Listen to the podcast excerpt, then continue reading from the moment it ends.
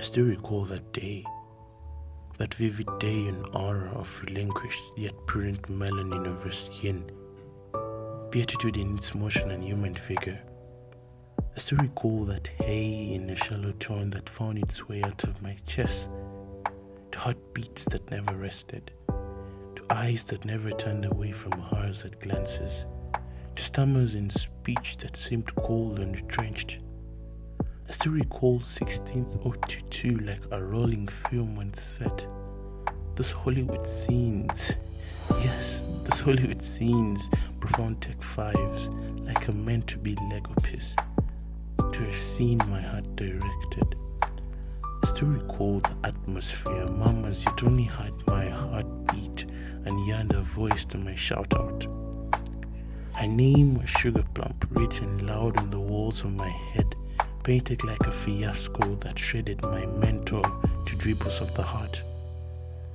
I still recall the cherry lips, pure Tamil, purple line specks at ages, prospects to her beauty, made with gratuity deviating objectivity.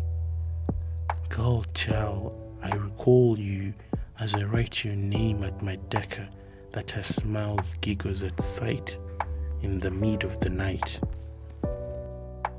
My mind inks out this bromelain of unprescribed dosage of mysteries.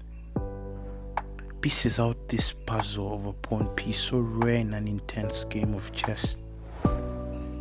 My pen draws better a smile of a rare pawn piece that humbles my soul at sight.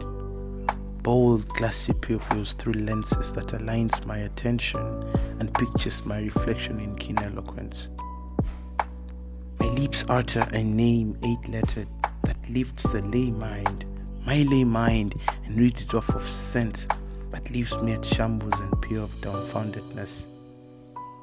My thoughts print bold on paper my secrets of silence for half voice, half voice roams my articulation.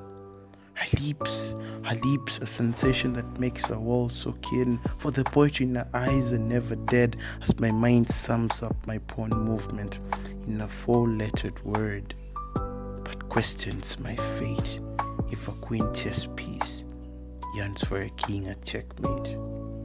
Tick tock, what's her next move?